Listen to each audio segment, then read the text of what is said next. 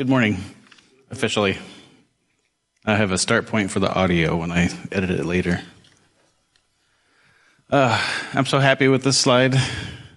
It, it, didn't take me. It didn't take me any time at all to make it. It's so crappy though. It uh, it didn't hinder my starting time. It actually kind of helped me like have a starting point. Um, all the opposite things that said last week. Not making fun of her, but but I like it. If you you may might not even see it. Does this have the little pointer thing? I never use it. There we go. This this little guy right here. Just a little watermark or little stamp. Just showing that it's part of an edited picture together. Uh, I like it because uh, I like behind the scenes stuff. You know, it's not meant to be presented, not meant for us to see it, but it is part of the process. Um, I like that kind of stuff, and we kind of, like I said, it kind of helped me start because this is. I'm today. I'm talking about. Uh, well, let's just move to the next slide. Simeon's song. Um, there's not much here, so we get a, a lot of uh, we get a lot of little things to wonder about because there's there's there's not a whole lot here. It's not very long. Um, there's a little bit before and after as far as the story, but his actual song is not very long. And there's lots of extra pens I'm probably going to drop at some point. Um, so Luke 2, 29 and 32 is uh, his song. If you're familiar with the real traditional stuff, uh, maybe you've heard Nunc Dimittis, uh, which is really, it's not anything fancy. It's just Latin for the first phrase of, of his song. Um, uh, but that's just the, the name everyone gives it for this thing. Um, the Latin, it, it just means like now you dismiss or permission to depart, or uh, as we'll see on the, the later slide of the actual thing. Um, or basically, I can die happy, you know, that kind of thing. Um, it's, it doesn't seem so much like he's saying, God actually kill me now. It's just like that God gave him a promise. And we will see that here. So I'll move on to the next slide. Uh, so a little preface here just a little bit. When the eight days were completed for his circumcision, he was named Jesus. We're talking about the baby. The name given by the angel before he was conceived. And when the days of their purification according to the law of Moses were finished, they brought him to, up to Jerusalem to present him to the Lord, just as it is written in the Lord, law of the Lord, every first male born, oh wow, every firstborn male will be dedicated to the Lord and offer a sacrifice, according to what is stated in the law of the Lord, a pair of turtle doves or two young pigeons. So, we're just getting Mary and Joseph and Jesus and whoever they brought with them coming in. Um, just basically just entering into this space. Um, there was a man in Jerusalem whose name was Simeon. So they're entering kind of into his space. Uh, this man was righteous and devout, looking for, not, it wasn't his space, but I mean, you know, they're in the same area. Uh, was looking forward to Israel's consolation, and the Holy Spirit was on him. It had been revealed to him by the Holy Spirit that he would not see death before he saw the Lord's Messiah. Guided by the Spirit, he entered the temple. So they, they bring Jesus to do things that they would do with babies. And Simeon was in the area, and the Holy Spirit was like, you know, just a little spider sense you know, uh, go in there. Let's see what's going on. Uh, when the parents brought the child Jesus to perform for him what was customary under the law, Simeon took him up in his arms, praised God, and said, and here's his thing. Now, Master, you can dismiss your servant in peace as you promised, for my eyes have seen your salvation. You have prepared it in the presence of all peoples, a light for revelation to the Gentiles and glory to your people Israel. That's it, as far as what he said there. Not a whole lot there. Um, but it's it's a pretty cool story. Um, I mean, Jesus' birth, his whole process is just full of confirmation, especially in the early days, um, which have been very interesting, I think. For uh, I mean, you can imagine Mary and Joseph for sure, um, but just all these things that happened to them in the in the, the confirmation, you know any any doubts that we might have as we're going through. Sometimes you get confirmation and you still have doubt when that confirmation is you know is passed, um, and they just kept God just kept bringing people to them. Um, So the next one, uh, oh, sorry, this, these are actually sort of references. So it doesn't seem like he's saying a lot. Uh, for my eyes have seen your salvation. There's a lot of other references, but Isaiah 52:10, the Lord has bared his holy arm before the eyes of all the nations, and all the ends of the earth shall see the salvation of our God. Isaiah 42, 6 through 7. I am the Lord. I have called you in righteousness. I will take you by the hand and keep you. I will give you as a covenant for the people, a light for the nations, to open the eyes that are blind, to bring out the prisoners from the dungeon, from the prison, those who sit in darkness. So, he's just referencing, you know, just this idea that they had, that he has of the Messiah, the Savior, the God's salvation working in the world through the people for, for the world. And then after this, his father and mother were amazed at what was being said about him. Then Simeon blessed them and told his mother Mary, Indeed, this child is destined to cause the fall and rise of many in Israel and to be a sign that will be opposed, and a sword will pierce your own soul, that the thoughts of many hearts may be revealed. So that's, that's quite a lot to take in. Um, yeah, so I was just thinking about Simeon. Um, this, this, is really all we get about Simeon. But that's pretty much it. Uh, right after this, uh, they introduce the prophetess Anna, who kind of says a lot of the same things, or they don't really detail like they did here, but um, but it's uh, it's interesting. So there's somebody that's waiting. I get so a couple questions I was just curious about, like these days in 2023 um, we always hear about people who are predicting the end of the world or predicting the second coming of Jesus, and it's like you know it might be like 1993. 1993 happens and goes, oh, uh, maybe maybe 1998. I'm you know it, that keeps happening. Um, it will happen at some point. Um, but I just wonder if there's other people that were so looking forward to the Messiah that they they thought they had it, you know, or this is the one, this is the one, this is the one. I don't know. I don't know how much that was going on back then. Um, I feel like there was probably some pretty serious uh, consequences if someone were to make a big stink about something and it didn't happen. Um, but so it's interesting for someone to just have that faith. Um, also, just wondering what Simeon was thinking and what, what he was expecting. Um, as far as what we know, God told him, God just told him, I'm going to show you, and I will let you know when that time comes. Was Simeon thinking, that it'd be a grown man um, or a grown woman or you know whatever he was thinking. When he when god said here he is and it was a baby was simeon like oh like okay. Um, i don't know. We don't know. Um, what kind of my eyes have seen your salvation. I kind of got stuck on that too. Like what uh, again in 2023 our christian um, you know, just the culture that we have, Christianese and all that kind of stuff. We know what salvation means to us, but that's all based on what Jesus did and his death and resurrection and all that stuff. That was after this happened. So just curious, like what are, what kind of salvation were they looking for? You know, some people were really looking for the military leader to like, you know, right now, physically, let's, let's turn things around. Um, and we see that through Jesus' followers. Uh, people that lived with him on a daily basis still didn't get it um, before he was was killed, and um, you know, so just curious, you know, just what what he was thinking. Um, and I still don't know what Simeon was thinking, but we do have some examples.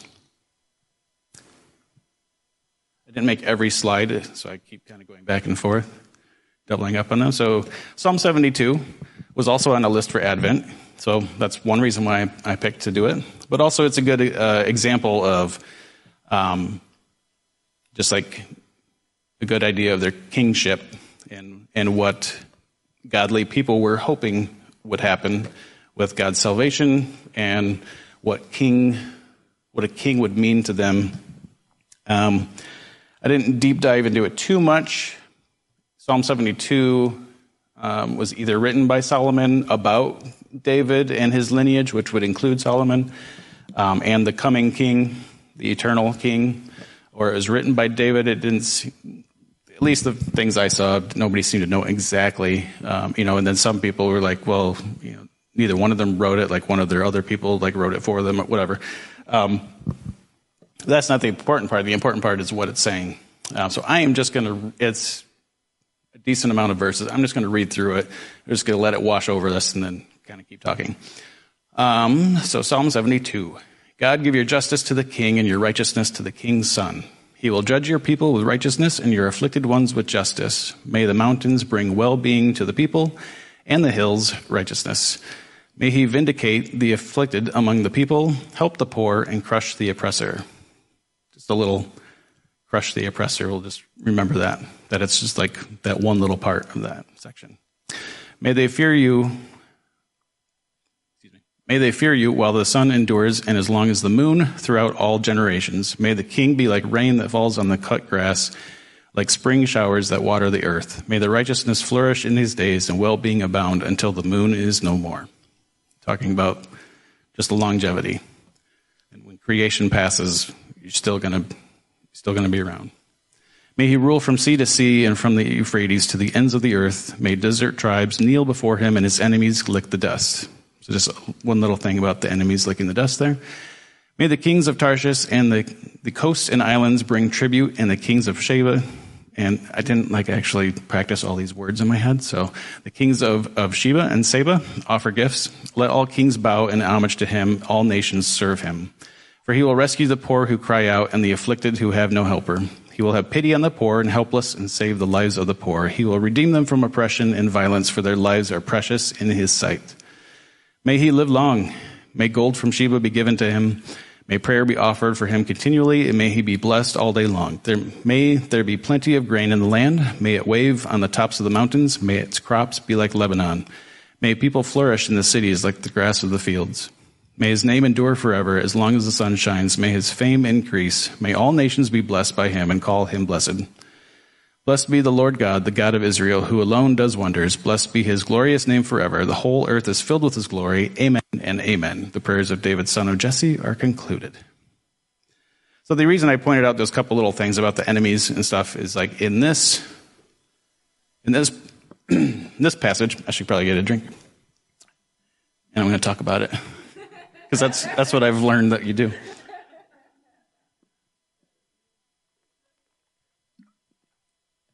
Maybe Josie's watching. Um, oh, yeah, so in all of Psalm 72, when we think of the Old Testament, a lot of times we do think of like the battles, you know, the physical battles and, and the real, the, the real enemies and conquering and all that kind of stuff. Uh, but at least in this passage, we're getting a lot of what salvation looks like, what the kingship looks like. And those very specific things about the enemy are not the most prevalent thing. Uh, it doesn't mean it's not there. It just means there's a lot more to it. Um, and you know, if we just kind of look at the Old Testament as you know, in just one little, one little uh, thing, without getting into specifics, it does seem like the Israelites were pretty concerned with. Let's see, I have a slide. If I'm even close, there we go. It's the very next one. A lot of times. Uh, maybe there's more to it, but we can kind of break down salvation into three kind of areas. One, liberation from powers of brokenness. That could be literal or figurative. Um, two, restoration from harmony, restoration of harmony with God. And then three, restoration of harmonious human relationships. It does seem, they talk about it, but when God is dealing with the nation of Israel over and over again, it seems like he's doing number one and they just can't get into two and three like in a, a stable way that they go from generations to generations. Some people will, and then the next generation doesn't. You know, and so God's like, "Come on, I keep doing number one for you guys. You know, you get you get enslaved, I get you out, and then you go right back into it. Whatever." Um, so uh, salvation is more than just that, um, but it does include that. Um, so I kind of wanted to go so that was kind of like our, our idea of like, okay, maybe what Simeon was looking for for salvation. You know, hopefully he kind of had a full perspective. Um, I mean, you you don't have to. If we're following God, we don't have to have all the details. But it'd be kind of nice to know that when Jesus was on the earth, there were some people that got it. Um, So we're going to go back to 1 Samuel, uh, chapters 8 through 10. We're not going to read the whole thing. Um, I'm going to have some slides, and then I'm just going to tell you some things. Um, so this was an interesting thing as I went back to it. This is where Samuel um, and Saul gets anointed. Saul becomes king. All that stuff. Um, I kind of had it in my head as I started getting into it, and then I've noticed some pretty interesting mirrors to Simeon um, as far as kingship goes. So this is I just kind of had some fun with uh, looking up classic artwork of, of these characters and stuff. Uh, the funny ones I didn't include in here, but uh, or the ones that look like 70s or 80s, like just they were from my childhood. I didn't pick those either. Um, so let's go with 1 Samuel 8, 4 through 8. Just kind of get into it. So all the elders of Israel gathered together, and they went to Samuel at Ramah. They said to him, Look, you are old, and your sons do not walk in your ways. Therefore, appoint a king to judge us, the same as all the other nations have. At this point, Israel had not had a king. Um, they didn't have a king, they had judges. Um, but, um, as it says, all the other nations have you know, they're looking around them, they're seeing the examples of how things work and structure and, and nation versus nation. So they're like, we just want it, we just want that.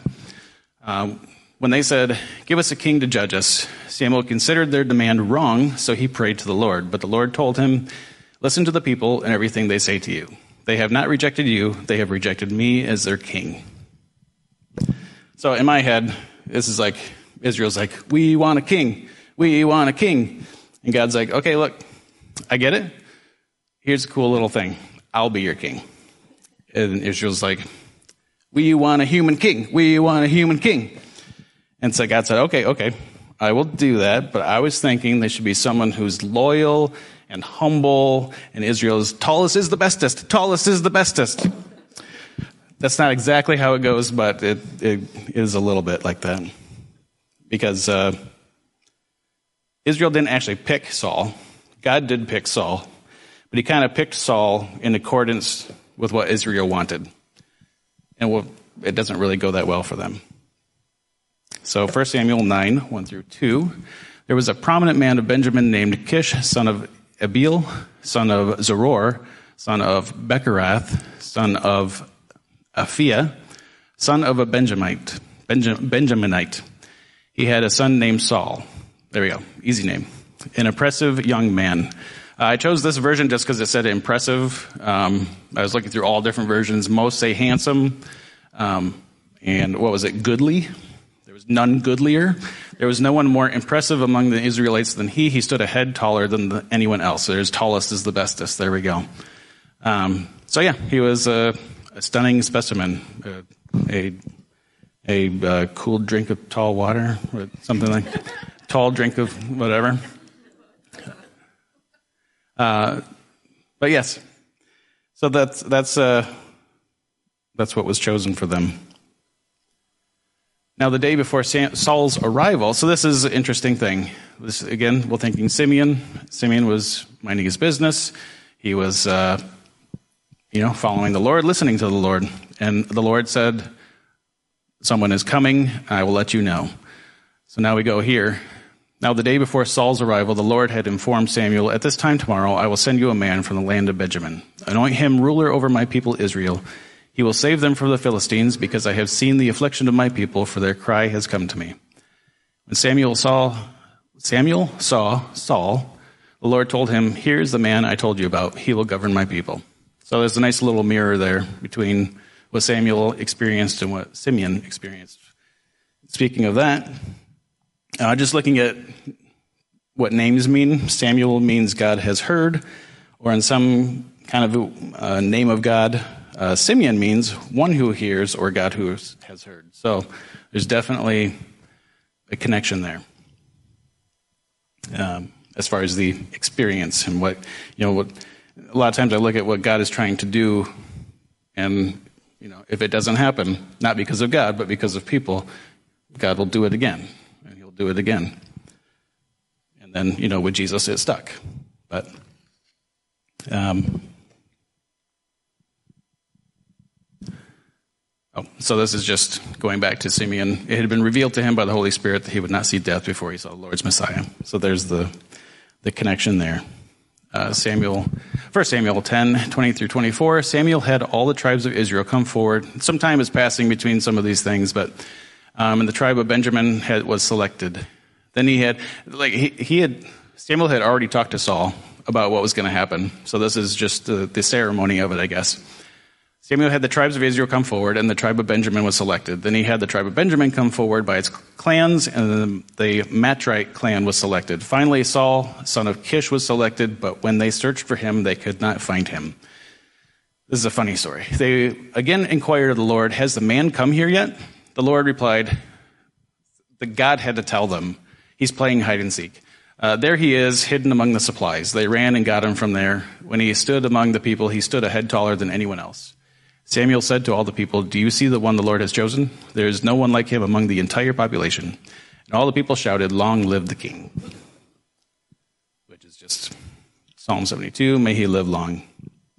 Just, uh, you know, there's just common thoughts of, of everything there. I just thought that whole thing was, was interesting because here's a story of God trying to work with humans, you know, his chosen people, and saying, This is how I want to do things and then us continually being like, well, I don't quite get it, or I don't quite trust it. Let's just kind of work it our way. And God's like, okay. And I thought that was interesting too. We, you know, the Old Testament God can seem like a harsh, hard God. Um, and it doesn't mean there wasn't consequences, but he said, okay, I will work with you. Here is Saul. I will give him strength to do things, but it's up to you guys to keep it straight. Um, and because now that you've introduced a middleman, now you're also kind of responsible for him, and he's responsible for you. You know, without that middleman, at least there's a little less of that that uh, responsibility in in some kind of way. You've chosen this, and whatever he does, that's up. You know, that that's your thing now. Um, so I don't have slides for it, but uh, when Saul started, he did do some things. He one of the first things recorded was uh, there was a, a siege. Uh, the Ammonites had uh, sieged a group of Israelites, and they had you know they're like, give us some time. We'll send out some messengers and see if anybody will come help us. Saul was was the one that you know or one of them that received the message, and he gathered people, um, and they defeated the Ammonites pretty bad. It was like 100,000 to 30,000 troops, um, and they beat them. And, you know, so they, they, again, you get there. Let's see if I can go all the way back. You get that number one, salvation. Yes. Satisfied. It did happen. Freedom. Okay. Great. But Saul himself never really seems to get into two and three very much. He's just like doing the job. I'm the king. Doing the job. I'm taking the resources that I need to do the job. And God even rewards the people. He's, he's you know, he's a king. So you're not, you're giving him this authority, you're giving him this power to take resources to do what he wants to do with it, all that kind of stuff. It may go good. It probably won't. And it didn't. So, as we probably know, that God made his own choice, which was King David which we talked about in uh, Psalm 72. And again, we know David wasn't perfect, but he did have some of the characters that God was wanting. And David, even if he wasn't so great always at, at number one, because sometimes he would do some things that would put them into bondage, um, or even himself into bondage, uh, he was focused on, on two and three as well.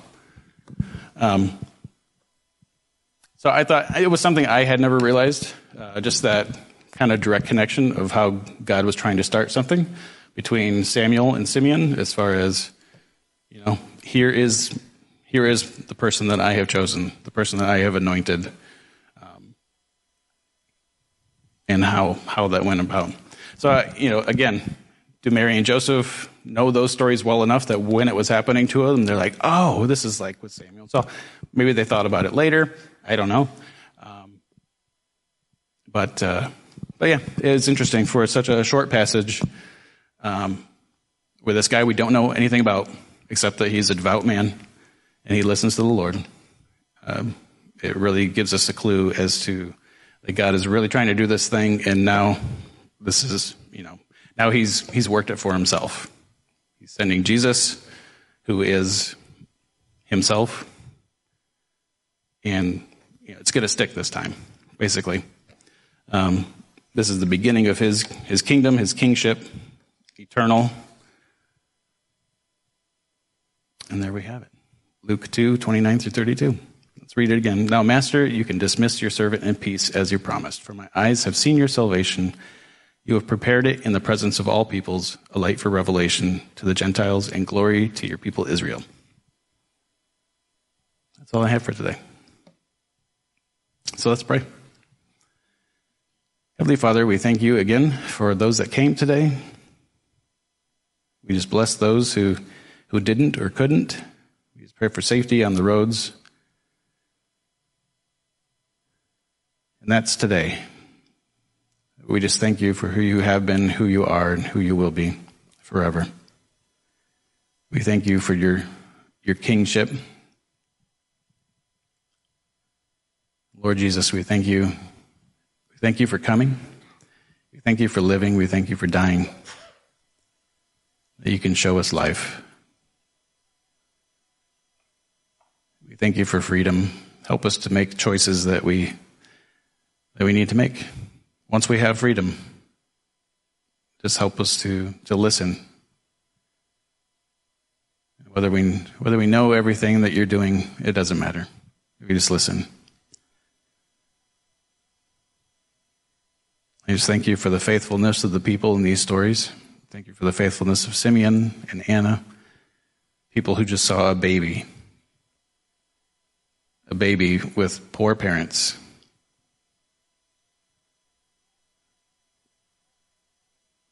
And that This is the King of the world, the King of the universe, forever and ever.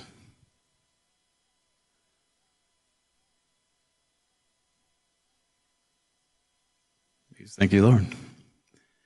give us health, give us freedom, that we can extend that to the world around us. Just be a light to the world. In Jesus' name, amen.